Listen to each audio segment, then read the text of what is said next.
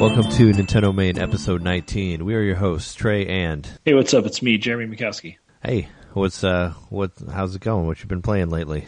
Still working on the Twilight Princess? Yeah, I'm still working on that. Having a lot of fun with it.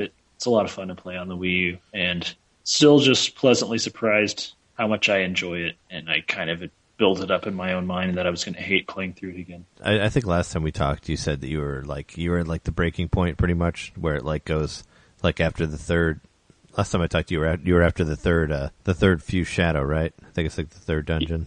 Yeah, I haven't gotten a whole lot further than that. I can switch back and forth between Wolf Link and regular Link whenever I want now. So that's about where I'm at. Okay, so you already went to the part where Midna's like almost dead, and then you go see the princess and all that. Isn't that after the third one? Yeah, and then you go to the forest and you chase down the Skull Kid. I think it's supposed to be the Skull Kid. Yeah, I think it is. Yeah, it's the same. Yeah, it's the same dude, but later. That part, I don't know. The second part of that I found kind of annoying because you have to go back and do that again later. Fun. But yeah, it's kind of, I don't know. It could be because the second time it gets a little more complicated, and I kept losing him, and it was, I don't know, it's kind of irritating. But yeah, it's nice. There's audio cues. I just had to use the. I just had to like turn the volume up. That's how I got through that part. But fighting those little things that are chasing you, they're really annoying. Oh yeah, sure. Yeah, and they don't ever stop. They just keep attacking you and attacking you. It's relentless.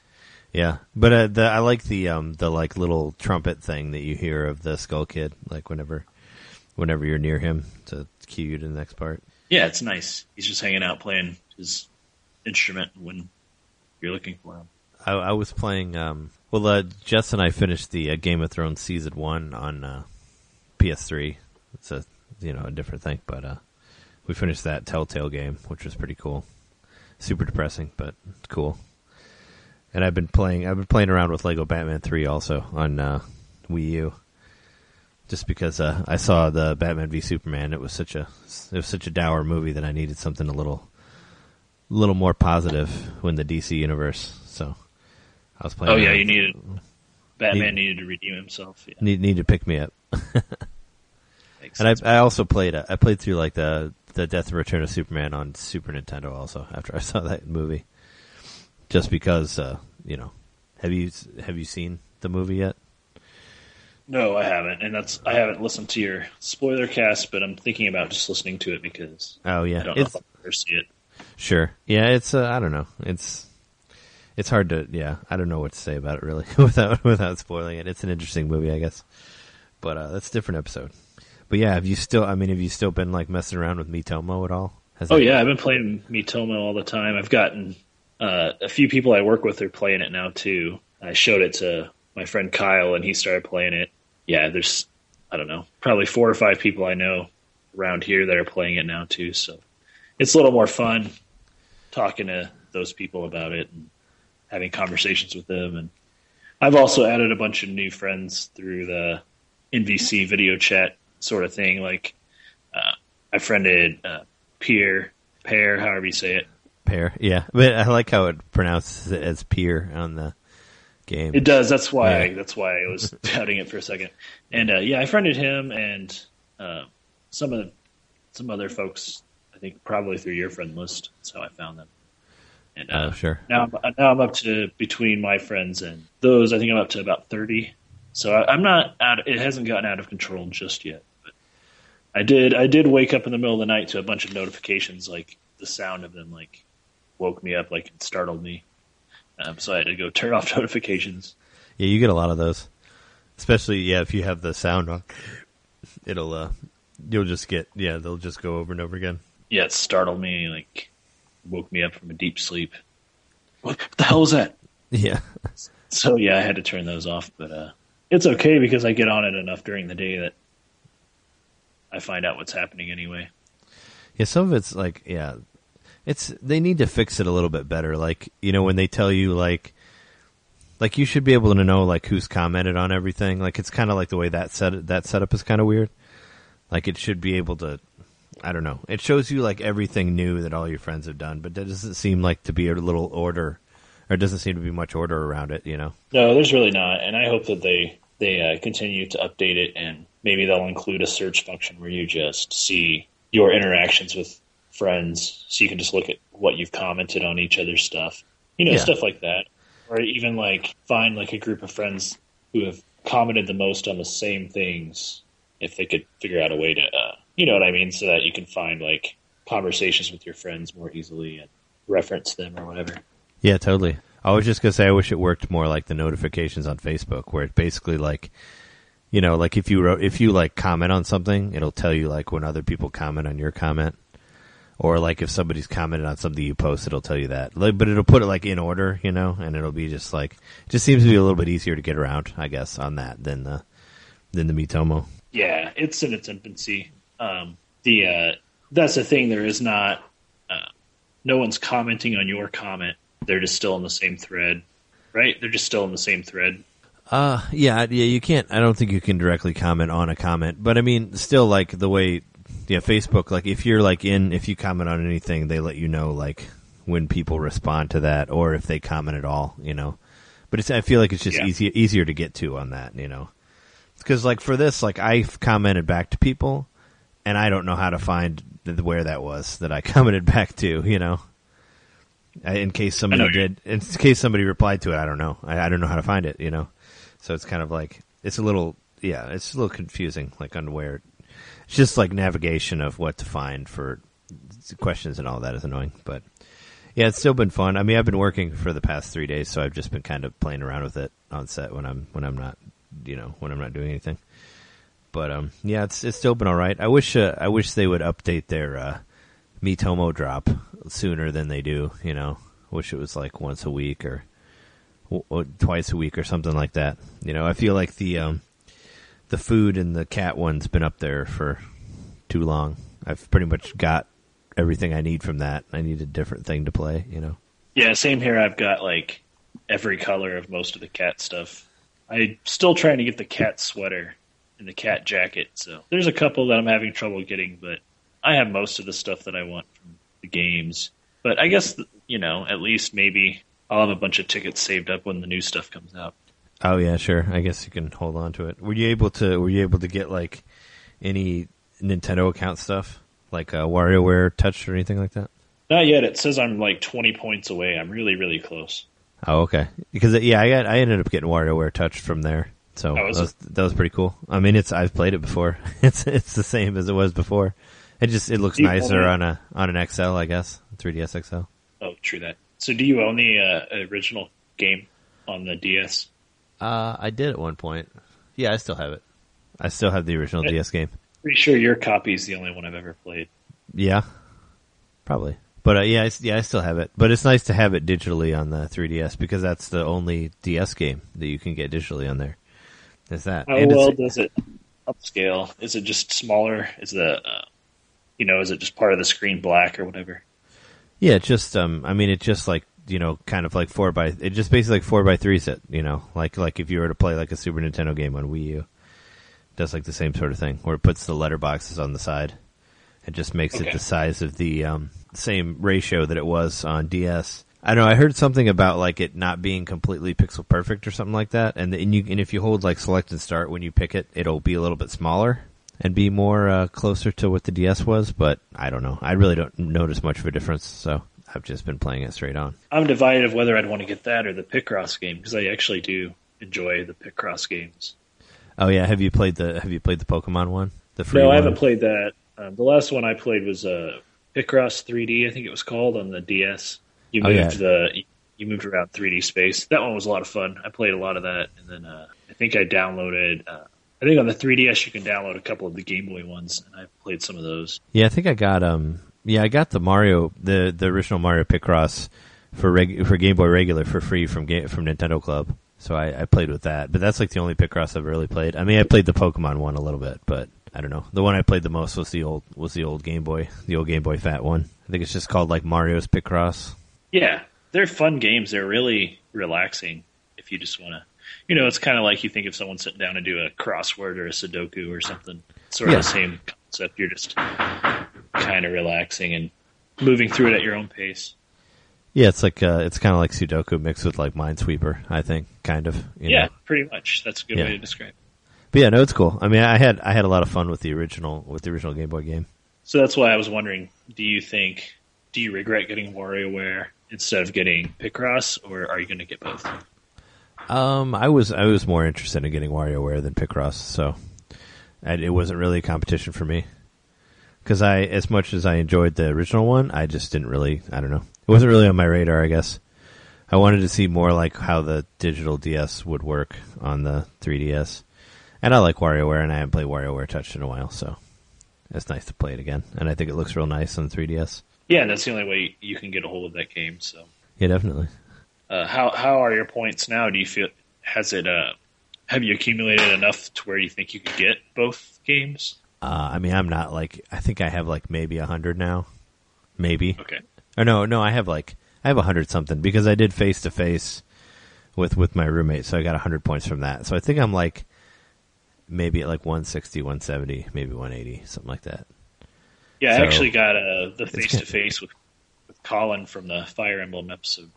Oh sure, yeah. I was trying to, like I said before, I can't. It's hard to search your Facebook friends, so I can't really do that now. Like I was trying to look. I want to look at other people who are friends with Facebook that have it, but I can't figure out how to get that to work. Like it only did that when I very first started and didn't have any friends. It showed me who had it on Facebook, so I can't like search for Colin, I guess.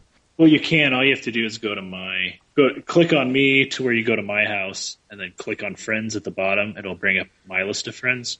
He should be on there. Oh, okay. Yeah. I haven't done that yet. All I've done is just look at suggested friends, and I do like the Facebook link, and then it still doesn't show up. I just want to see like if any of my other friends that I actually know are playing it. You know. Oh right, yeah. I know what you're saying. I've gone back to it, and it hasn't updated anything. I did ask a few people, and I haven't heard responses back. So I hope they're my friends in real life. Yeah. Sure. But, yeah, have you done the stuff like you get like 30 points for logging on to like Miiverse and the eShop, and it's, you know, and you get. Yeah, I didn't even know that was what was happening, but I wanted to take a few screenshots in Twilight Princess, so I automatically did it. Oh, sure. And I think you get I don't really use Google Plus, but I have a Google account and I linked it to that, and you get 100 for that. You get like 100 for like everything you link it to. So like if you link it to like Twitter and Facebook and Google Plus, that's like 300 points also. So I was just like pretty much going down the line and getting every single thing that I could until I got to the 1,000, which didn't take as long as I thought, because I was like at 900 last time we talked, and I just did. I think didn't we get points for pre-registering Miitomo? Yeah, you got points for pre-registering, like right off the bat. So you got like 200 or something like that. So you should be pretty close. Oh, well, you said you're like 9 something, right? Yeah, I'm like at 980, I think. Really, really close. Well, you know, you'll get there. At least by next week, like you'll just, you know, when you get on Miiverse again, it'll give you another 30. I think I'll probably get Picross. Well, let me know how it is when you get it. I was just afraid that it might be limited. I don't know. Like that it might not have that many, but I guess, you know, because the Pokemon seemed kind of limited, but that one was free. You know, it was free to play. And they want you to purchase more content, right? Yeah, they want you to like pay for, like you have to pay for energy to like play more of the puzzles. It's kind of similar to Pokemon Shuffle, where you have to buy like the hearts if you run out. But yeah, whenever you get it, let me know how it is. It'll probably be tomorrow. Yeah, probably. Anyway, let's move on to our topic of the week, which is what is considered by many to be the number one 2D side scroller that is not a Mario game. Was it Super Mario World 2? Yoshi's Island was the original name for it, right? It was a direct sequel to Super Mario World. It was Nintendo's next platforming game after that one. Yeah, I guess that was from in that universe rather.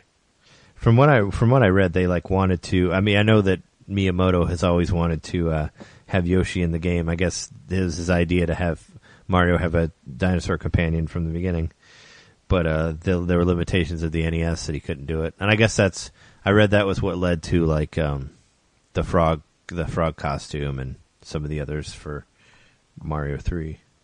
Yeah, sort of a compromise since they couldn't get the dinosaur into the game. Yeah, and there was Yoshi and Yoshi's Cookie, right? Were like his first appearance games, pretty much on the NES. Before that, well, I thought that Super Mario World came out before.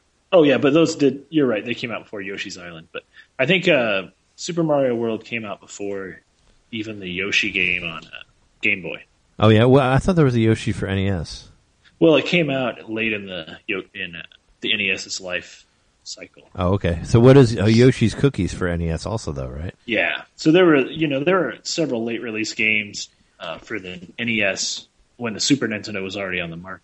I think it was June of 1991 is when Yoshi came out, and then Yoshi for the Game Boy, and then I think Mario World came out in late 1990. Oh, okay. Is that right? Or was it late 91?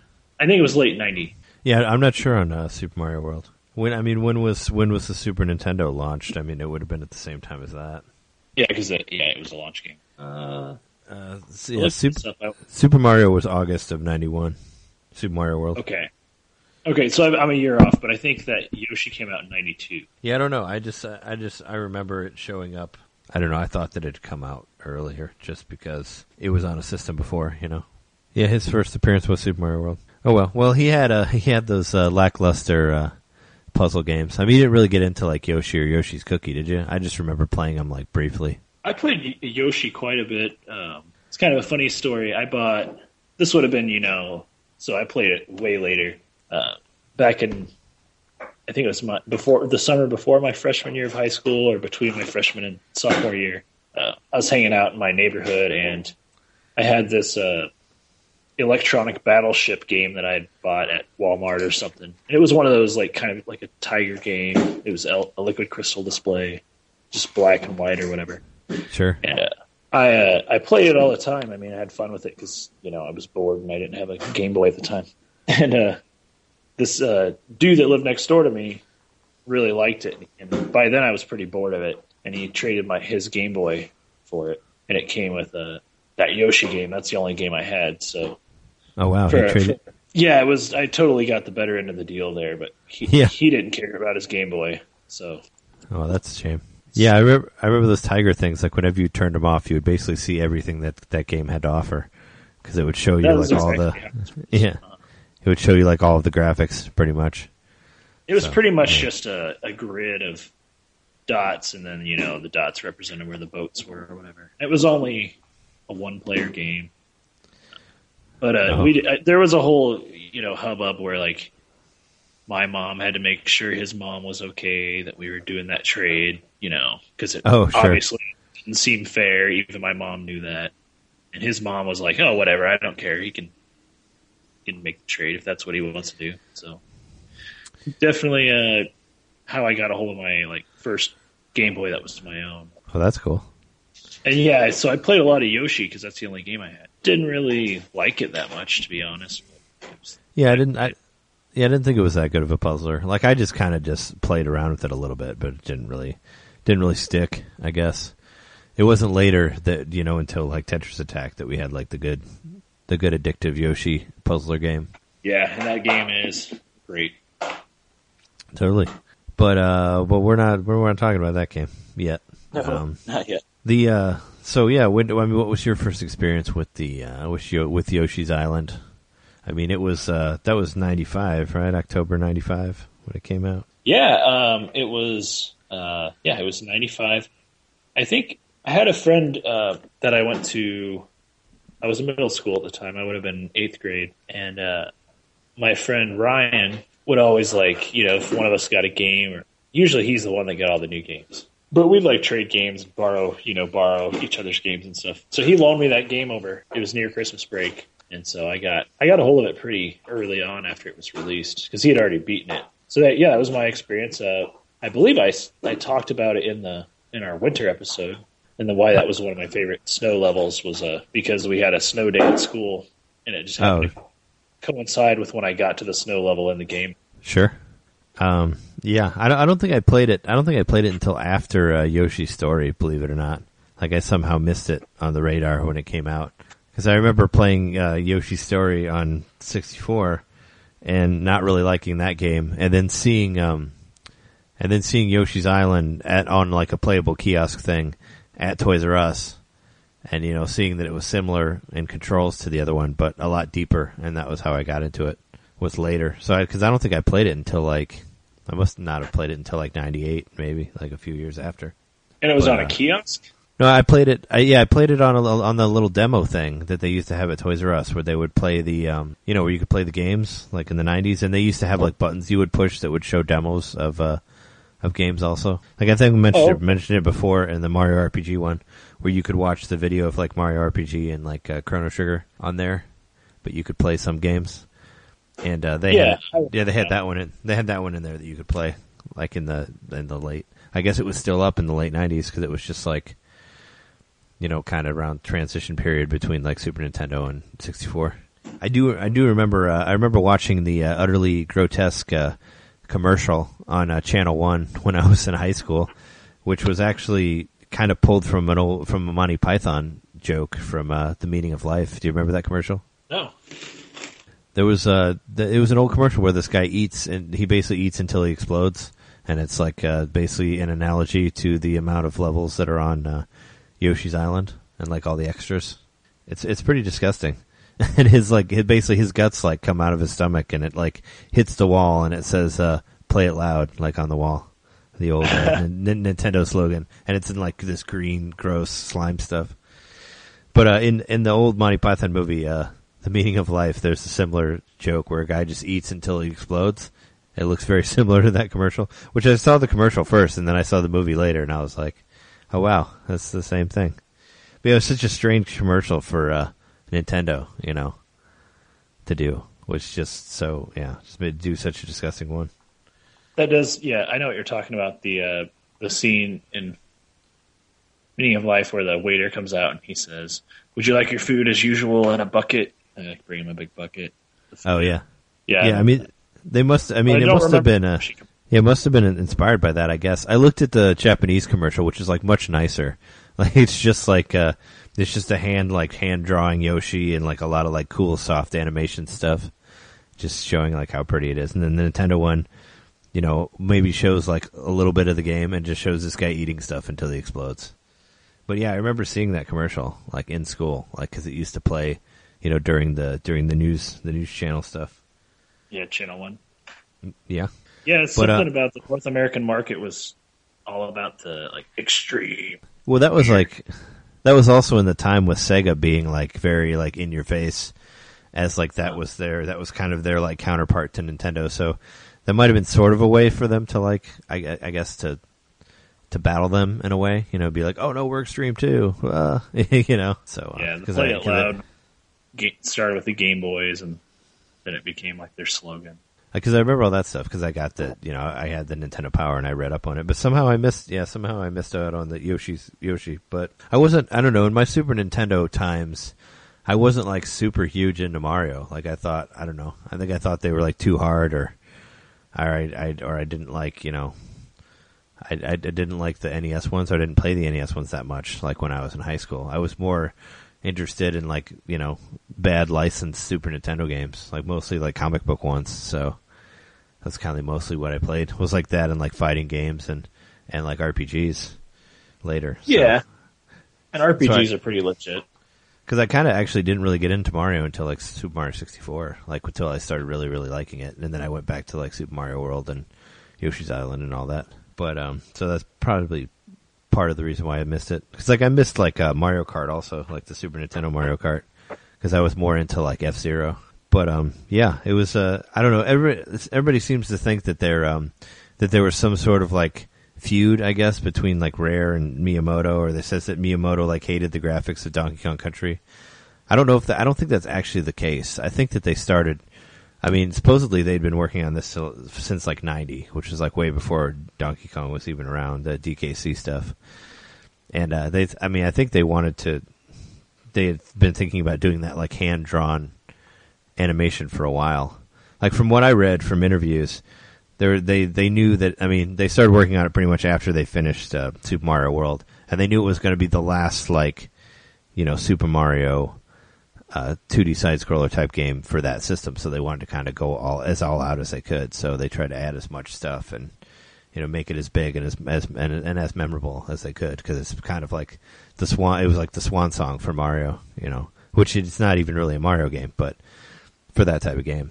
I think that the style is what's one of the things that's made that game stand the test of time so well, because, you know, this is early on when, you know, even in the Super Nintendo era when Nintendo was like, you know, screw being as realistic as possible. Like, let's just have fun. Let's like use the hardware to make this style happen, because, you know, you couldn't have pulled off that really nice hand-drawn look that it had, where like even the backgrounds sometimes were kind of animated and wiggly. You couldn't have gotten that on earlier hardware. So it took the FX chip, you know, a successor to the chip that was in Star Fox, to make that game work, and all the like the stretching and of the sprites and the rotation and everything. Like, I mean, it was just a really beautiful game. Yeah, definitely. Yeah, I was going to say, yeah, it's the FX chip helped it be, and also like the, you know, the unforgettable level, Touch Fuzzy Get Dizzy, which we never can seem to get right exactly, because the Game Boy game wasn't quite the same. Like the re-release of the Game Boy Advance one didn't feel quite the same. I read somewhere that there's some sort of like, there's some sort of like copyright thing going on with the FX chip, and that's why like, Yoshi's Island and Star Fox never made it to Virtual Console. I don't know if that's true or not, but that's what I've read, a rumor that maybe they don't have the rights to that anymore, and that's why it wasn't used in the Game Boy, and why that level looked different and all that. I don't know. At this point, they would just be emulating the chip, so maybe I think it might just be impossible to emulate the hardware. Maybe they're not able to get a hold of the source of it or whatever. I'm just speculating here. I don't know for sure, but I mean, it's a separate piece of hardware that was in the cartridge that was boosting the processor or whatever. Sure. The console. I just find it hard to believe that there's like, you know, illegal emulators that you can download for free that can do it, that, you know, that can play like Star Fox and Yoshi's Island. So I don't understand why they wouldn't be able to do it. I mean, the technology is out there, you know. I mean, I've played it on computers. Like I remember originally PC emulators, do they run Super Nintendo games like at the true speed they're supposed to run? I mean, I have one for my Mac that I think runs pretty well. I mean, I didn't notice much of a difference on it. Okay. But yeah, I guess the only way to tell for sure would be to play it on the console at the same time. Yeah, I mean, I've played. Supposedly it's a little bit quicker. Like if you're playing like, I listened to like a whole Retronauts episode about that. I'm sure you did too. The one true like retro gaming and all that, and CRT TVs. Yeah, where they say. Apparently, when you plug into the TV, it takes a minute for it to like upscale it, so it's a little bit slower. And I don't know. I haven't like I play my Super Nintendo through the HD TV, and I haven't really noticed it. I mean, it looks a little blurry, yeah, but I don't think it looks that bad. I don't know. It doesn't bother me. I think they're also referring to lag to like. Oh sure, yeah. No, I think with the control. Yeah, with the controls, but I don't really notice much of that, but I don't know. But I think according to what they were saying, what I was getting at, I said it's supposed to be a little quicker through the, you know, through PC emulation. But that's why I figured they'd be able to do it, because if, you know, some guy can make it online, I'm sure Nintendo can do it, you know. So I figured it had to be something deeper than that. It had to be maybe, so it makes sense that maybe it's a copyright thing or some sort of reason that they can't use it again. I don't know. But, yeah. I mean, I guess like, Super Mario RPG used a similar chip, but it wasn't the actual FX chip. It had a different name, right? Just to store all the graphics data and stuff. Yeah, totally. I think we talked about that in the Mario RPG one. I'm going to a classic gaming thing this weekend in Milwaukee, and Retronauts will be there, so I get to meet them, which will be pretty cool. Maybe I can get them to mention the show or something. They probably won't, but pretty jealous, man. So how did you come across this? Is it a free exhibition, or do you have to pay for it? It's like $40. It's like $40 to get in, but it's basically like a Comic-Con for video games. Like there's like panels and like artist alley and booths and stuff like that, so you can walk around. And there's like games, there's like arcade and pinball machines that are like free play and all that. So it's totally worth it. But I heard about it like on the Pokemon episode that they did. There was a little advertisement for it saying that they were recording a live episode in Milwaukee on Saturday, and I was like, oh shit, I should go. So that's cool. You were able to get in. Yeah, I mean, like what was that? Friday was sold out, but everything else is open, so it was fine. I didn't want to go on Friday. But yeah, if anybody listens to this, or if I get it out before that, you know, come say hello. I'll be walking around doing something, you know. That's why it's called Milwaukee. Yeah, Milwaukee around. So yeah, I'm jealous. I wish I could go. You're a little closer to Milwaukee than I am. What is it, about 2 hours from you? It's like an hour and a half. It's not bad. It's like 90 miles, so it's not that bad at all. Yeah, so you're looking at, I'm about 2.5 hours from you, so it's about a 4-hour drive from me. Yeah, I definitely want to hear how that experience goes for you. Sure. Well, we'll talk about it on the next week's thing, I'm sure. But yeah, the FX chip was used for some of the Polygon stuff that was in there too, like the drawbridges, right? That dropped, and I think there was some. I know, like the pause menu had like polygon letters on it, like when you hit pause, the letters kind of danced. I remember that. I think that the whatever was happening when Kamek would make the boss characters grow, that was heavily dependent on the Super FX2 chip. Like they'd kind of shimmer this weird like color, that's the rainbowy color. Oh, sure. Then they like stretch and do all this crazy rotation and stuff. Yeah, that was with like the sprite rotation, and yeah, that probably had something to do with it too. And then that doesn't seem to look quite right either. Like all the times that they've done it in newer games, I don't think, you know, because like in the original one, it had like where the paint would come down and it kind of had like the solid color that went over them. That doesn't, like, even in like Yoshi's New Island or like Yoshi's Woolly World, it doesn't quite look like that still. Like I felt like it never really got back to that same effect. And I don't even think like the Game Boy one looks quite the same either, which is a shame because I really like that effect. The Game Boy Advance version is quite playable. I mean, you get mostly the same experience. In some ways, maybe a little better. I think they might have added some extra levels. Yeah, I think they added like an extra level per level set, so like you can unlock more. Like six or seven extra levels. One thing I want to mention before I forget about it. This is like pretty much the first Nintendo game that had like collectibles in it, like for this type of, you know, for like the 2D platformer. Kind of started this whole like collection thing, which basically, you know, everything took from after that. Like Super Mario RPG, like kind of pretty much borrowed from like Yoshi's Island, and even like New Super Mario Brothers did with like the, you know, with coins.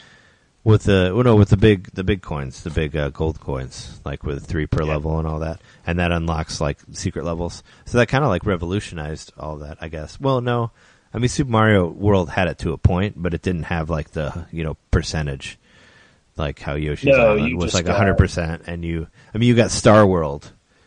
But it wasn't like, it was just based on what keys you found. It wasn't really like about like collecting specific things. I don't think it tracked that you had collected all 5 Yoshi coins per level. You know, you would see it in the level, but I don't think it stored that information. Yeah, no, it did. I think it did later in the Game Boy Advance remake. But in the original ones, no. Yeah, that was just another way to get an extra life. With the 5 of those. So, I mean, Yoshi kind of, I think, basically started all that. And in the interviews, they said that they did that because they wanted the game to be, like, memorable and people to return to it. And they were afraid of people, like, reselling the game. You know, like, Tezuka said, like, had a quote where he said, like, you know, he was encouraging everybody to explore every part of the game and not give up early because there's a lot of stuff in there.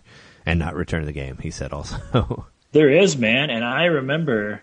this is one of the first games I ever played. Maybe, no, not the only one, but this is one of the first games I ever played where I found like a secret that blew my mind without like using anything. Like I found it on my own. And it was how I found the secret about inputting the code on the level select screen, and it would open up all the mini games, and it even had like 2-player games in it. But you could only get it by entering this code. And the way you found the code was it was in one of the fortresses. There was like a chain chomp, and the only way you could kill him was by using one of your items. So I used like the P switch or something that turned him into a cloud, and then this door appeared, and I went in the door, and that's where I found the code that told me, you know, what to enter. It was like hold select, and then I can't even remember what the button select is, but that's how you open the super secret mini games. Oh wow, yeah, I don't think I ever found that. I remember that. I remember the first time I went through it, I played through most of the whole game without even knowing that there were items that you could use. Like I remember that took me a while to get to that, to figure out that you could, you know, that you had like those stuff that you won, like in the mini games, actually meant stuff. I thought it was like extra lives and all that. Like the very first time I played through it. Yeah, that blew our minds. It wasn't the first time we had played through it. I believe we had bought the game ourselves a year or two later, and we're playing through it again when we found that. Yeah, I'm trying to find the information about it. It was really cool, and it didn't really take a whole lot to find it, but you know, we were just like, how do we kill this guy? We got to kill this guy here. Oh, that's really cool, though. Yeah, I mean, I'm sure that I played some of the 2-player games with you. I'm sure that were unlocked, but yeah, I don't think I found the or you probably told me about it, but I don't think I found it on my own, like the code that was hidden in it, which is really cool that they did that. I read in an interview with Shigeru Miyamoto that I guess he originally wanted Mario to grow up when he got those stars. You know, when he became Super Baby Mario, he wanted him to like grow up and have a mustache and all that, which that would have been pretty hilarious if they would have gotten into that. What would have even like? Yeah, he would have just been adult Mario running around. That would have been so weird in that universe, that cutesy universe. Well, he wanted to have some sort of Mario in there, just because Mario was a guaranteed seller at the time, you know, and it was kind of them taking a chance on Yoshi, because Yoshi had never really had his he had never really starred in a game before that, you know. So they're like, oh well, you know, well, we should have some Mario parts, and he's like, well, why don't we have it to where like he like becomes the Mario from the regular game? And they're like, oh well, I don't know, that'd be too weird. And so he ended up being the giant baby Mario, but apparently Miyamoto still swears that was the better idea, was him becoming an adult Mario. So maybe we'll get a special edition someday where he does that, but probably not. When you're on the level select screen, you hold down select, then you type XXYBA. Yeah, there's a chain chomp, and you can't beat the chain chomps anyway besides with an item in your inventory that you've won from another minigame. Yeah, that must have been later. I don't know, because how early did the chain chomps show up in that game? There's the giant ones that fall from the sky. Oh well, yeah. There's the ones that eat the level, which that was really cool too. Like with the cracked tooth and the tear. Like when it gets to the end. Yeah, I remember that. Yeah, there's the ones that fall and like go straight down, and then there's the one that chases you that cracks its tooth.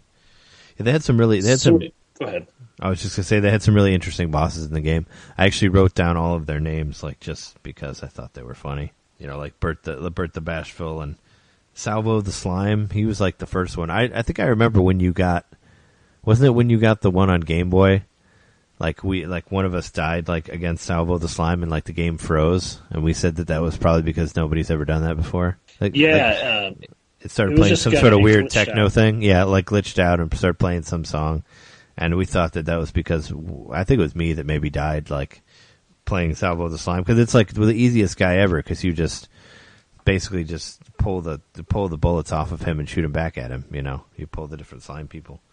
So it's like almost impossible to beat him, to get beaten by him, but I got beaten at one time and the game froze up and started playing this crazy techno mix. But there was some I think that was just it was glitching out something hardware-wise, cuz I've had that happen since then with my copy of it. I think it's just like the game, something like the connection between the game and the system gets fucked up.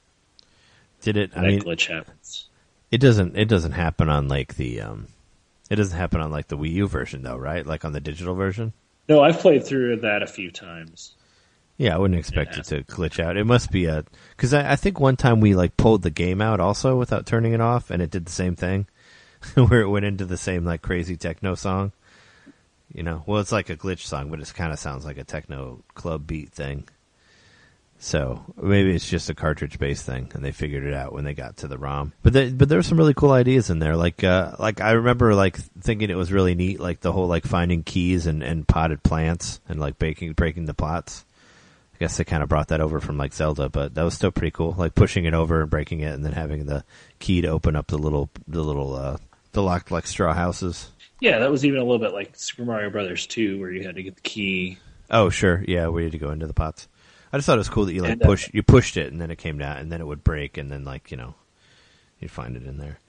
And there was even like a boss like that. Yeah, that's what I was about to say. It's had the ghost in the pot that you pushed. And there was like that boss that Star Fox Adventure borrowed from, the Prince Froggy, in name and in boss, because the one where you got eaten and you have to fight the inside of his mouth.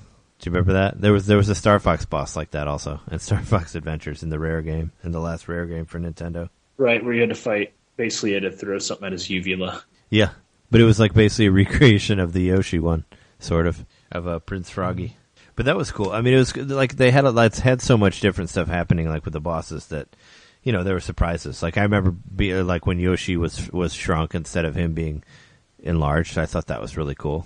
I was like, oh wow, they changed it up. And like stuff like Raphael the Raven, like where you were on the planet and you had to like hit the one thing that came out on the other side. I mean, that's like early like Super Mario Galaxy stuff there.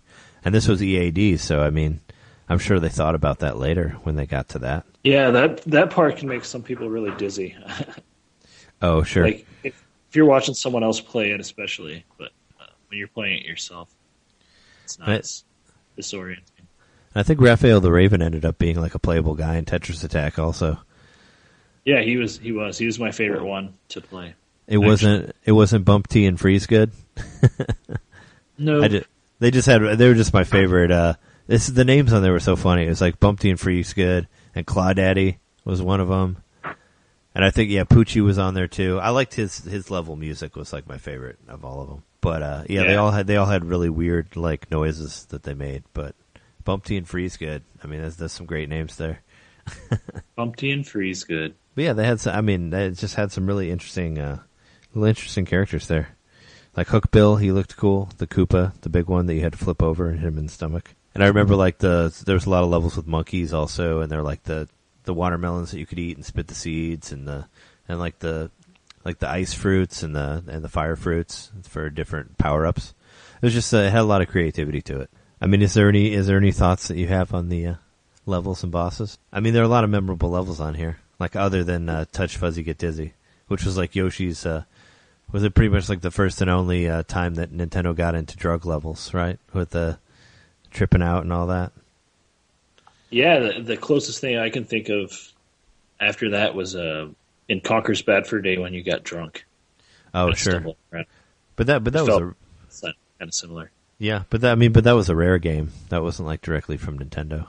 And Conker's Bad Fur Day, I wanted to mention on the Donkey Kong episode, but I forgot about it. Like that was basically like Rare's like spiral into insanity. Like I think that was what happened. Due to like Donkey Kong, like after Donkey Kong, they just wanted to, make some sort of crazy weird game, that wasn't, I don't know. I always felt it seemed like they kind of went crazy, like after, after that. I think it was kind of like Rare Snakes on a Plane. If you remember Snakes on a Plane, like sure, there was a script for it, and then people saw it online, and they're like, no, it should actually be like this, and like a bunch of people were commenting on it, and like whoever wrote the script, it was like, fine, we're just going to give the people what they want. And it's kind of like how I feel about Conker's Bad Fur Day. Like, it was supposed to be a cutesy Conker game, like a Conker platform game, and then you're like, fuck it. Let's just start it all over again and make it, like, full of dick fart jokes. Or as they say... there's not a lot of dick jokes, but they're, like... There's some genital jokes, for sure. I was going to say, or as they say, feck it. Yeah, feck. Feck it. Yeah, there's some stuff that could be considered dick jokes in there, but I always felt that they just got tired of making cutesy games, and they're like, oh, we're just gonna do something more interesting, because Conker was originally supposed to be about him like retrieving a cake or something like that, like some weird like Mario kind of knockoff type thing, and I'm glad they went the other way. I mean, I like that game. I thought it ended up being, but it seemed like they had kind of gone nuts and were like, oh, we're just going to make this weird like movie parody, sexual drunk squirrel game, And who better to be like that than a squirrel? I mean, really, you think squirrels are like simultaneously cute and disgusting in real life, so yeah, why not? Why not make it the same as game? Well, I mean, Conker was already an established character in Diddy Kong Racing, so... And he also had a Game Boy Color game before that, so... Pocket Tales. Yeah. And I think that one involved a birthday cake and a birthday celebration also. Or, like, he was trying to get gifts or something like that. I don't know. I never played it because it wasn't reviewed very well. So I didn't really get into it, but I'm sure it's got its own charm to it, right? Yeah, I mean, it's a Game Boy Color game, so it's worth checking out because a lot of those games are pretty good. But yeah, Conker's Bad Fur Day was something else. I really would like to get a hold of that game again someday. Yeah, it's like Rare now, right? Or well, it is. Aside from the company. Well, I remember. I think I bought that with you. Like I remember buying it at Toys R Us for $9. Like towards the end of, towards the end of '64. I thought I was with you, but a lot of those games are super cheap. Found it on clearance for $9 in the '90s. You know, when the '64 was on its way out. But yeah, it was. I think I bought Perfect Dark for like something similar, like eight or $9. You know, on cartridge, and this would have been like 2001 or 2002. Did you? We talked about Yoshi's Story before, like how you played it a little bit and didn't do it. Have you played much of the sequels of Yoshi's Island at all? Not to get off the subject yet, but just. I played through Yoshi's Island DS. What were your thoughts on that? I played some of it, but I haven't played all of it. I think I got up to where like you find Donkey Kong, the baby Donkey Kong. Yeah, it wasn't very memorable. That's the thing. Like. I don't even remember if I beat it or not, but I did buy it, and because it was a sequel to Yoshi's Island, and I just remember not being very impressed with it. Like, it felt really generic. It didn't have that charm that the original Yoshi's Island did. You know, I mean, Yoshi's Island is just—it's a beautiful. Like I've said before, it's just a beautiful game, and like the style of it is something like the music and the sound effects and the art. The way, you know, things are still really pixelated looking, but that's okay. You just didn't get that again on the better hardware of the DS. Oh, sure. Because Yoshi's on the DS, like, tried to mimic the same, like, art style of that. At least it, like, was still kind of hand-drawn. Like, Yoshi's New Island was, like, a completely different step, which was weird. You know, where I was upset that they went away from the hand-drawn. But I thought, like, the Yoshi's on the DS looked similar enough, you know, to the original one. I didn't feel like it looked that too much different. Bottom line is it wasn't as fun. Maybe that was the curse of it being a direct sequel because they didn't add much new to it. Other than I think they used the two screens for a few mechanics. But I mean, yeah, it was one of those things like I didn't even know it. I didn't even know that it came out until like a couple years after. Like it like super went under the radar. I feel like maybe because it wasn't really reviewed that well or.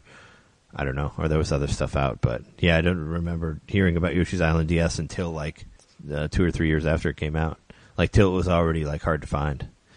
But yeah, I was able to get it on the Virtual Console at least. Yeah, I bought it.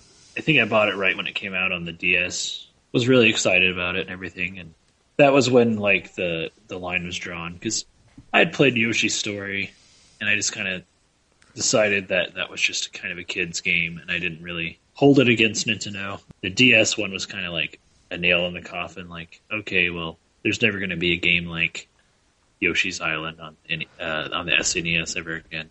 And there really hasn't been. I mean, they've had some charming games, but I don't know, nothing's felt like that. And something about it being new and being the only thing like it at the time, I'm sure was part of that appeal, but... Now sure. I just like anytime I play one of those games, I just want to go back to the Super Nintendo one. I don't know from what I read from Tezuka, he's like the one of the main directors of the game. He said that Yoshi was originally meant to be an easier game than Mario. So like people who say that the newer Yoshis are too easy and all that, that's kind of what they were trying to do in the original one. They've just become easier now. But they said that game was originally aimed at like younger people. So that's why they made the levels a little bit easier, but like collecting everything was harder. It was like the idea of it. It was like the original plan for that. So it's kind of always been there. But yeah, the first one was the most unique. I don't know. I would totally defend like Yoshi's Woolly World because I think that's been like the best sequel since the first one, just because it has a unique art style well and plays really well. Yeah, and we didn't talk much about it, but. you know, the mechanics that were introduced in Yoshi's Island versus Super Mario World, like, I guess in a lot of ways did make the game easier. When you jumped over a pit, you could hold the button down and you would flutter your legs.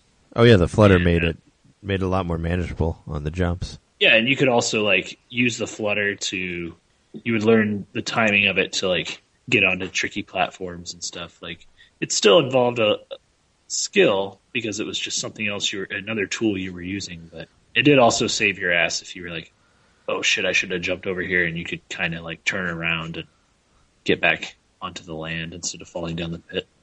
Sure. Which wasn't something you could do without ditching your Yoshi in Super Mario World. From what I read, Miyamoto also wanted to... He was planning on making it, like, to where, like, when you got hit, you didn't actually get killed. Like, that was kind of where the stuff with the bubble and the you know, and the screaming baby and all that came from. Like, he wanted to be more like... where you had like kind of more hit points than Mario did, you know, where you can kind of get hit, you know, indefinitely as long as you get the baby back. Like, that was part of also, like, making it easier. So, unless it's thorns. Unless thorns, yeah, which are a bitch. But they're like the same thing that kills Mega Man, kills Yoshi. Spikes. Yeah. Well, spikes are, you know, spikes kill us all. That's in the video game world. They're bad things to step on. But yeah, that was another reason that they were trying to make it a little bit easier. And as far as, like, I mean, I've played through, like, Yoshi's Island, and I don't think there's anything as tough as, like, Tubular or, like, some of the. I don't think it's as tough as Super Mario World. You know, there's no, like, Tubular level type of level. You know what I mean? I mean, there's some stuff that's fairly difficult, but I don't think it's, like, as hard as any of the regular Mario games have been. Maybe I would say they introduced. So that level, I think it's in the second world. Maybe it's even in the first world. The one where the giant thwomps are crashing through the ground. It's called Lookout Below. I think that's in the first set, in the first level set. That was like a really quick ramp up in difficulty, in my opinion. I remember as a kid struggling with that level a lot, being like, holy crap, this is really hard. Oh, well, they can take you out. Like, if you jump under it, it can just swoop you down, and then you're done. Yeah. Like, I had the same problem with that. I'm not saying that there isn't, like, anything that's hard in there. I'm just saying, I think I can see what they mean, like how it's set for, like, an easier. It's like a more easier type of side scroller compared to, like, Super Mario World or, like, any of the NES Marios. I think it's, you know, much easier. But yeah, there are particular levels like that where, like, the womps or whatever they are can take you out. Chomps, yeah. But you're right. It is ultimately an easier game. The bonus levels are pretty tough, but it goes back to what you were saying, that the game is easier, but that to get everything is harder. Like, that's where the challenge is for the more hardcore players, is getting everything. Well, sure. I mean, that's, like I said, but that's kind of like the first time they really pushed that. And I also, like, in the same interview with Miyamoto, he was saying that he wasn't really into that idea of the whole collecting 100 stuff and having scores and all that. And I guess he was kind of pushed on it because that was more Tezuka's idea, which he was like Tezuka's like one of the main dudes who did, like, Super Mario Galaxy and all sorts of different Nintendo stuff. But yeah, it kind of started all that, which sort of became, like I said, kind of became like a standard after that. And Super Mario 64 definitely, you know, I feel like had an influence from Yoshi's Island, because it did the same thing where you had to play, you know, levels pretty much, like, every level, like, 6 or 7 times, you know, until you got everything. And they had red coins. And there were red coins, yes. Well, there were red coins in Mario World, right? Weren't there? Or no? No, there were no red coins. No, the red coins started there, but then red coins were in New Super Mario Brothers after that. Yeah, red coins were in everything after Yoshi's Island, pretty much. Which is weird. Like, yeah, Yoshi's Island was kind of like the nail in the coffin for, like, the 2D Mario games for a while, right? I mean, it took, like, what, 12 years pretty much to before New Super Mario Brothers, or was I don't think Super Mario Land 2 wasn't post. No, that wasn't post Yoshi's Island. I don't think. No. Because that was, like, probably the last, like, Mario side scroller, right? Pretty much. Like, before, like, New Super Mario Bros. And all that came around, they, like, pretty much ditched it for, like, 3D Mario. And it was, I'm pretty sure it was 12 years between, like, whatever the last one was and the New Super Mario Bros. So it was just kind of like, was kind of the end of that, you know, which is weird, you know, which I guess they knew while they were developing it. That's why they put so much time into making it so beautiful, because they knew they were going to move on to a different dimension, you know, with the Super Mario 64 and all that. There was I don't know if you read it, but there was like a booklet released, or somebody found this booklet from like the early 90s that Nintendo sent out, like telling people how they need to handle their characters, and that was where I don't know if we mentioned, but where Yoshi's full name came from, the T Yoshishar Munchakoopas. Yoshi's original name. Yeah. And I guess the story of that was that he was trapped in an egg by Bowser and that Mario freed him. So this one, which we haven't even gotten to the story of Yoshi's Island, but this one being a prequel, how did he get out of the egg before Mario was born? That is the question that we may never know, right? Well, which came first, Yoshi or Yoshi's egg? Apparently Bowser trapped him in that egg, and that's not his egg. I don't know. That's what it said for that one 92 thing. But yeah, this is also like the first, like, I don't know, I felt like it had kind of more of a story, like much more of a story than Super Mario World did or any of the other Marios before that. It had that cool opening part, which I thought the coolest thing ever was when the was the way it sounded like a music box, and when the music box runs out and has to rewind it in the opening of the game. I thought was amazing when I first saw it. That's like so clever. Yeah, this game is stylistic as fuck. It was like existing in a time where pretty much anything that came out was made into a Super Nintendo game, you know, and so sure. Like lots and lots of shovelware, you know. You got licensed games. Game on Super Nintendo, yeah, you got like 20 shitty games. Yeah, Yoshi's Island, like being the sequel to Super Mario World, you would have thought like all the other Mario games they could have just added more power-ups, more levels, you know, maybe some new mechanics or whatever, but they just kind of scrapped everything and like took this character and made a side story, but also made it to where it was sort of a prequel to Mario, because if Yoshi hadn't saved Mario, he would never have been able to save the Mushroom Kingdom later on in Super Mario. So that was a lot. That was pretty ambitious of Nintendo at the time, back in '95. You know, 22 years ago or 21 years ago, and it worked. I mean, it stood the test of time and spawned a lot of sequels and spinoffs. And to really think that this was supposed to be a direct sequel to Super Mario World, that's crazy. Nintendo really took a gamble with it. Yeah, but I feel like they kind of did. I mean, they're always, you know, they try to be fairly thorough. Like whenever they have an idea with something, they're like, we want to make Yoshi the main character here, but the idea of this game is that Yoshi is saving Mario. So it's like, you know, it's like you like Mario, and this is like a, like you're saying, it's like an integral part story to like his to the what made him what he is now. So it's like basically like they made a prequel of it. And I feel like they designed it well, like to still make it interesting to the people who liked Mario, even though it was not a Mario game. You know, I just felt like it's really creative the way they put the story together in that way. You know, and Luigi was even important in this game because the whole point of the game was to reunite Mario with Luigi. And Luigi was captured by Bowser. Yeah, the princess was not even a part of it in this one. Nope. And it also it was just the Yoshis to return them to the stork and return them to their parents and all that. But how cool was it when you got to Bowser and he was just a baby? I remember that blew my mind as a kid. I guess I was like 13 or whatever. Well, he says like I want to ride the donkey, right? Like he calls him a donkey, I think. The Yoshi when you get to him, Gween Donkey. Yeah, Queen Donkey. Well, but then the part, I mean, you do the 2D part, but then the like 3D part when he gets huge, well, I thought was amazing. I mean, that blew me away, seeing that. Like him like come up on the horizon and all that. Yeah, they basically, that's the only time in the game where you're in essentially a third-person view. What would you call that? Is that called third-person? Kind of like Resident Evil 4? That's yeah, it's sort like of the view you have with Yoshi. It's basically like a third-person 2D because you're shooting forward. You know, so yeah, it kind of is. It's like a flat third person, right? Because you're not, you know, it's just so it's an interesting idea. The same way, but he's facing the background, which he doesn't do at any other point in the game. And yeah, I thought that was really cool. I always liked. I mean, I like stuff like that where you could like fire into the background, which you know, I guess many games could, you know, you could say was inspired by that as well. You know, especially like the new Donkey Kong countries, you know, with the background and foreground stuff. or even like you know, the Wario game on Virtual Boy, or like Mario Clash and stuff like that. Could be, you know, could be from old Yoshi's Island ideas. Yeah, wouldn't it?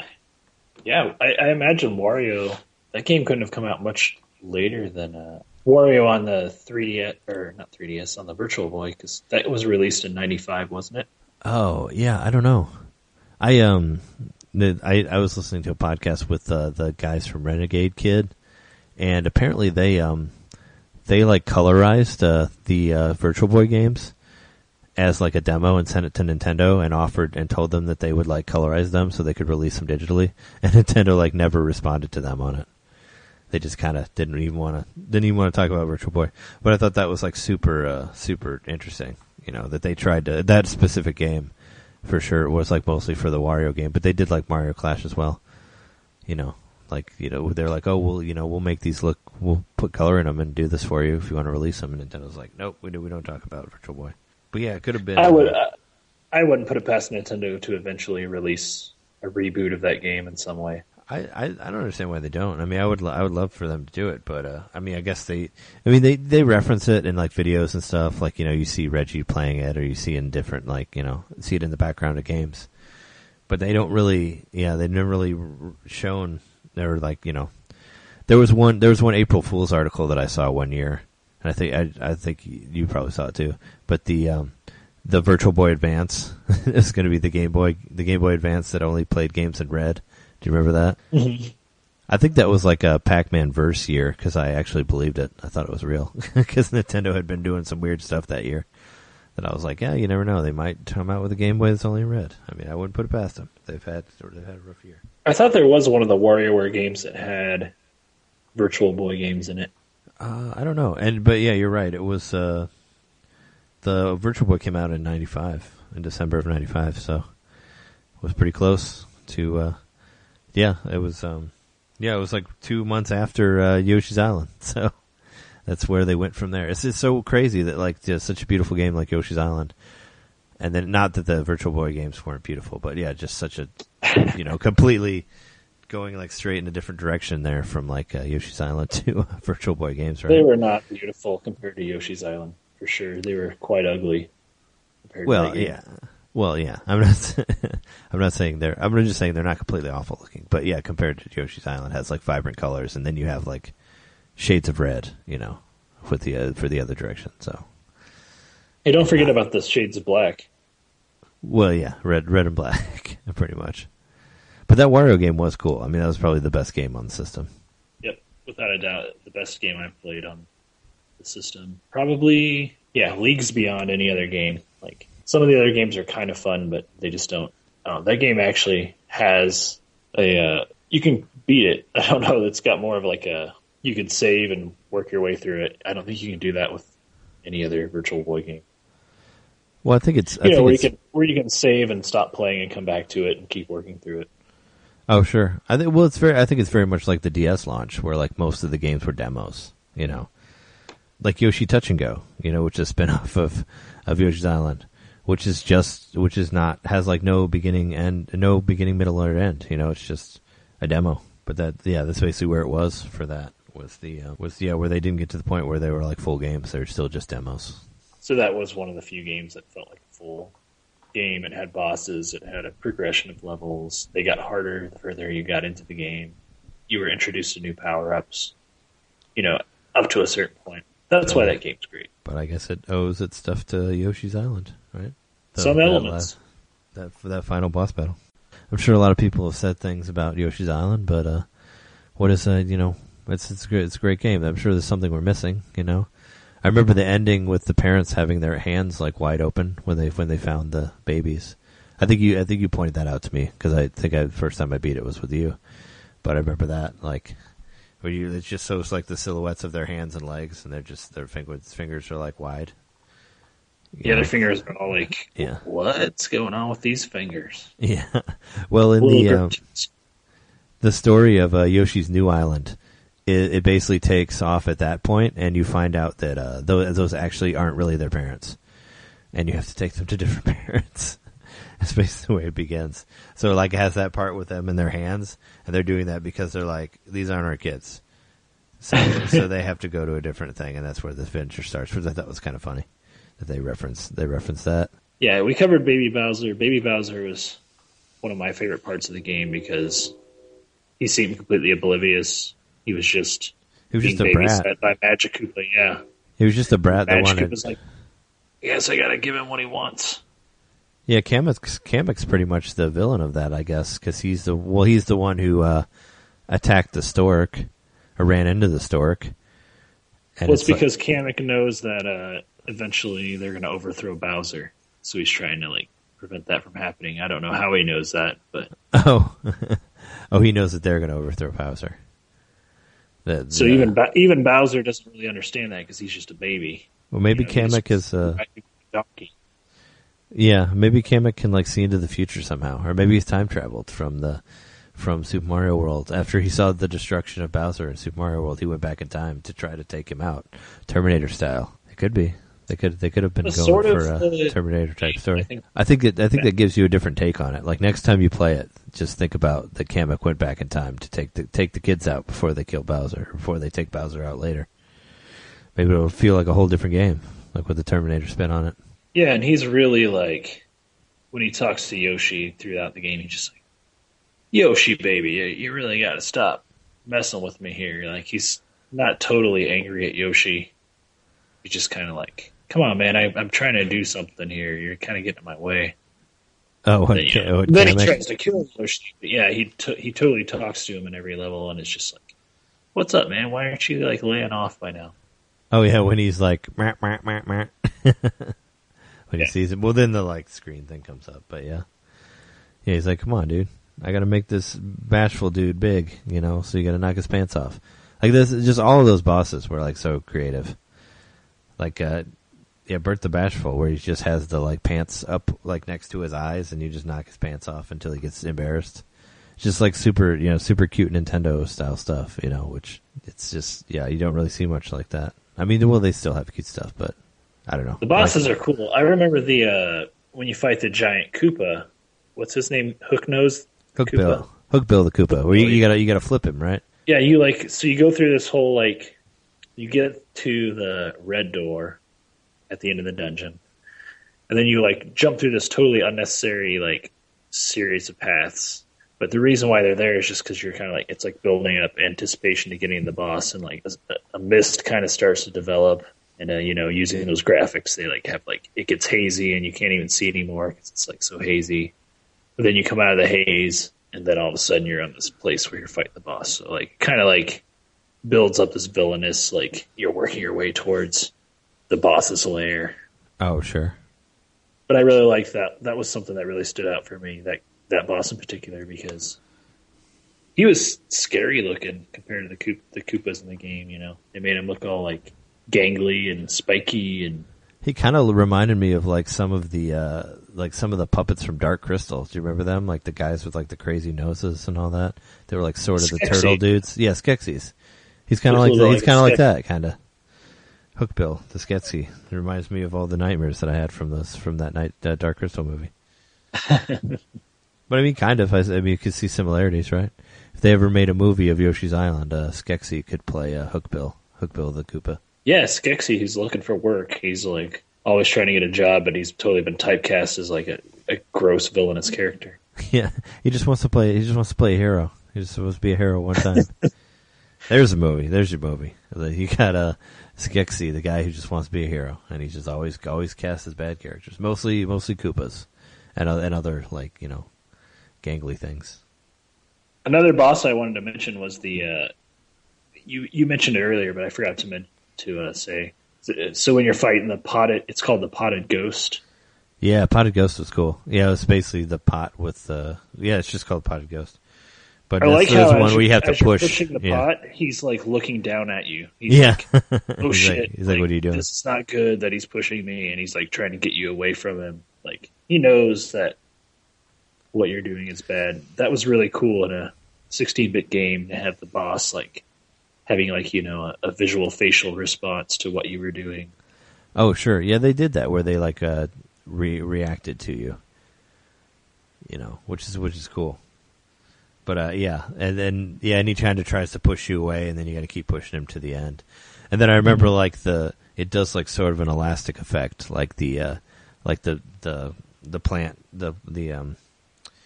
the vase falls and then it stretches and then the ghost falls later. You know what I mean? Kind of like a cartoon, like a rubber band type of effect. And that was always a very satisfying thing in a video game, to kill a boss by knocking it down a pit. I think the first one of Mario was Bowser in Mario 3. Well, what was it? Tap the Red-Nosed. You beat him the same way? Well, he goes into lava, but yeah. Well, he has to break the floor, though, to get into lava. But it's similar to Mario 3. But that's really satisfying, because they kind of like pretty much this boss is invincible to you. So what you have to do is like get him to fall into a pit or into the lava. I like that. Yeah, totally. I mean, I always like that also, where it's like some sort of you have to figure out a way to beat it, and it's not just by shooting a lot. Like there's some sort of you know, you have to actually outsmart it. You know, and it's I always use like the that. Environment. They had there was a boss in Super Metroid like that also. The guy that you had to push into the you basically shoot him until he falls into lava. Well, he goes on the floor that cracks and breaks, and then he falls into the lava. But then you see like all of his skin melt off, and he attacks you a minute as a skeleton monster, which is pretty cool. I don't know if you remember that, but I do remember that. Basically kind of, you know, sort of channeling that part in Gremlins when like the skeleton like jumps out of the water, but then just dies. You know, I'm sure there's some sort of influence of that in there. Well, Miyamoto's been known to reference other forms of art in his video games.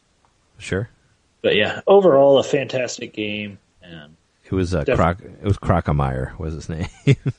No wonder I didn't remember. It's just a ridiculous name, Crocomire. What were you saying about Miyamoto? Oh, no, I was just coming back to Yoshi's Island and just saying it's a fantastic game. Everyone should play it. It's the best, in my opinion, it's the best solo Yoshi game. I don't think that... I haven't played through Woolly World, so maybe that game exceeds Yoshi's Island, but every other game I've played. I wouldn't say that it's better than Yoshi's Island, but I think that it's very good. I think it's, you know... I think it's the best sequel that has come out. And I guess it doesn't have a whole lot of competition for that, but I mean, I think it looks visually interesting. And it's actually made itself like different enough, you know, that it has like a very unique art style, and it looks very, very good, and it has, you know, some very neat ideas in it, you know, that are original, that aren't just stuff pulled from that game. So I'm just saying it's worth a play. It's worth a playthrough. And there's no annoying crying baby Mario in this one. It's just you know, you just have a heart system, you know, where you get it to hit so many times.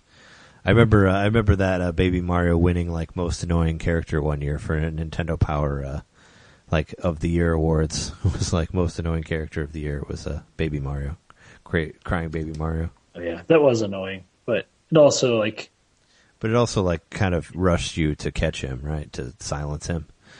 You know, well, and there wasn't a time limit in that game, so it was the same as when you like hit the final 100 seconds in Mario, and it like dun, dun, dun, dun, dun, dun, dun, dun, and then the music starts playing faster.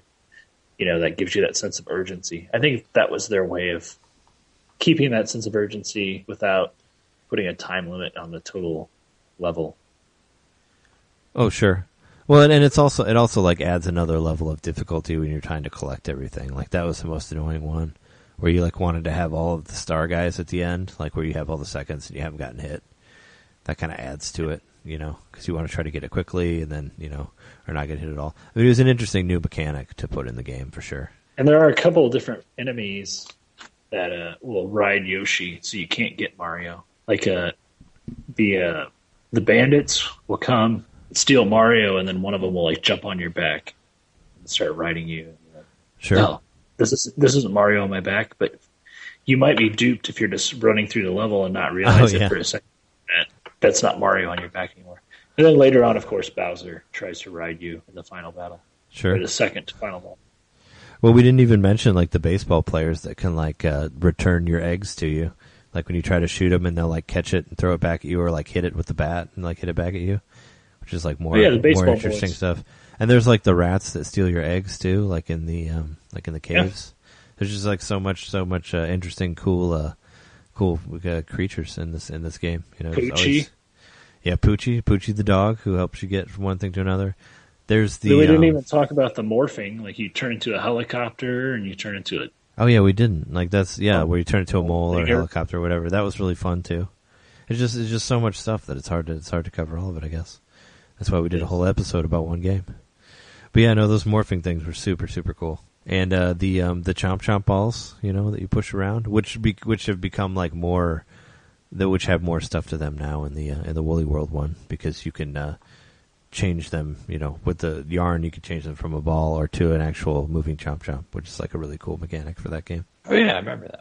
Yeah, but super super cool. Like it's just it's just so much detail. I remember there's like parts where you run on the dirt and you can see like the dirt move, or like where you he walks, his like the way he walks changes, like he slows down, like when he's in the mud and all that. Like just like super super super detailed stuff, which you expect from a Nintendo game.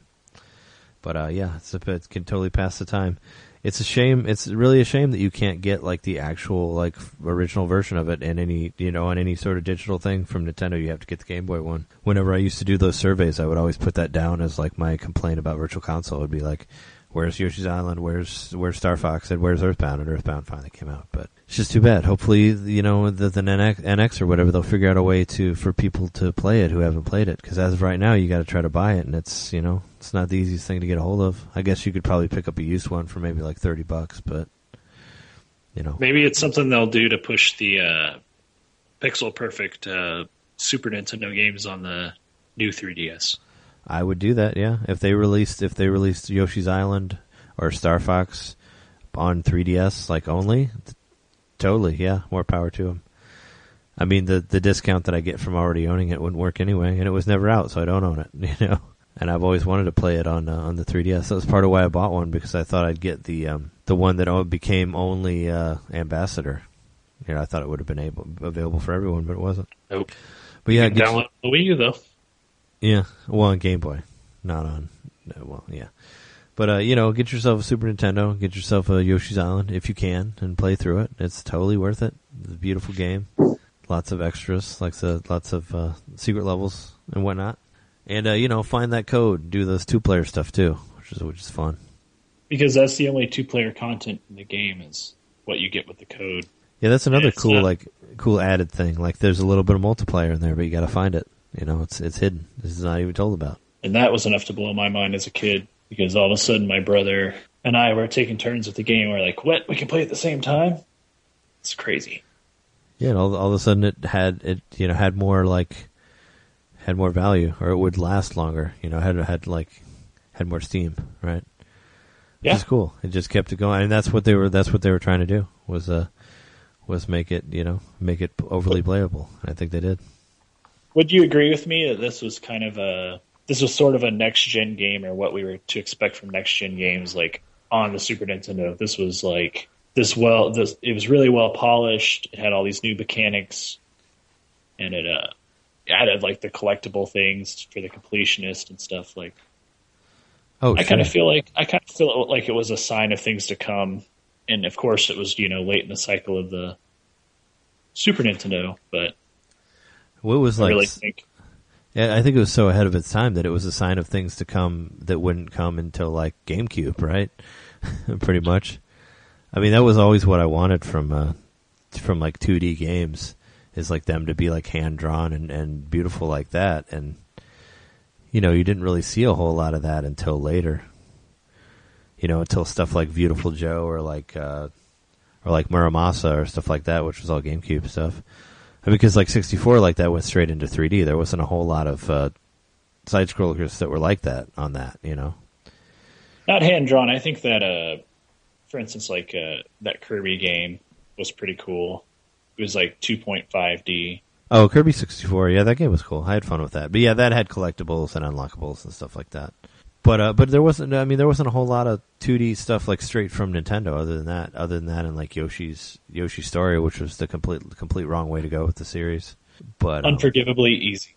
But yeah, no, I mean, it definitely, you're right. It definitely did mark what was going to go forward with 2D games. But I'm saying that it marked even farther, you know, like what we're getting now, like the HD, like hand drawn, like, you know, more detailed sprites and all that, like what you're seeing like 20 years down the road. They were even predicting that back then, which doesn't really surprise me because they do a lot of things that is like very ahead of their time. But, and using the extra graphical ability to make the style unique, rather than just trying to make it more realistic. Yeah, which is why it stands the test of time much better than anything. Realistic is always like good art style. Yeah, so, I would say this was kind of a precursor to something like Wind Waker. I would directly. Yeah, you could, or even like Paper Mario as well, you could say. Well, I guess, yeah, I forgot about Paper Mario. You could even say that it's kind of like that, you know, because that was supposed to be like a moving painting. Like when I remember the original, what Miyamoto said about that, about the 64 game, was that it was supposed to be like a moving drawing. And it was. Yeah. So totally. Well, I guess that is our Yoshi's Island episode. I'm sure we forgot something. There's so much stuff in there; it's hard to get through everything. But you know, if you have it, play it again. If you don't have it, try to find it somewhere, track it down. It's totally worth your time. And we'll join you next week. I'll let you know what's going on with the what happens with the event that I go to, and we'll talk about some other Nintendo stuff. We've been your host, I'm Trey, and this is Jeremy Mikowski. Did you want to say something else before we go out? I was just going to mention, don't forget, this is a really important Game and Watch collections coming to Virtual Console tomorrow. Oh, cool. I didn't know that. Yeah. So that's all I know about tomorrow's Virtual Console, but I think it's a Game Boy Advance game. It's on the Wii U, right? And it's coming out on the Wii U, yeah. Oh, okay. Because I have the very first Game and Watch collection for Game Boy, for straight up Game Boy, but it's probably not that one. I lost track of how many they made. I think they made 5 or 6 at least. And then there was those DS ones that you could get that were straight ports, I think, of the original Game & Watch stuff. That was only Nintendo Club that you could order off the thing. But yeah, I don't know. I don't remember if we mentioned last week that Super Mario Super Sluggers came out with a Nintendo account, which I thought was interesting, but I wouldn't have predicted that in any way, that the Super Mario Baseball would come out for, for Wii.